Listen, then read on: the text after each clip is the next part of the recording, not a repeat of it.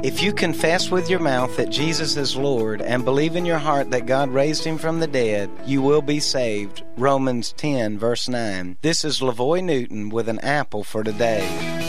There is no question whether Jesus is Lord or not. Jesus is Lord. He is the King of kings and the Lord of lords. But the question remains is Jesus the Lord of your life? If He is truly the Lord of your life, then you will confess Him with both your mouth and your life. Do you believe that God raised Jesus from the dead? If you really believe it, you will live like you believe it. He will not be a hidden secret in your heart, but you will tell everyone of His saving love and grace. Again, let me ask you the question is Jesus the Lord of your life? If not, why don't you make Jesus the Lord of your life today? Pray and confess Him. An Apple for Today is a daily word of encouragement by pastor and author Lavoy Newton.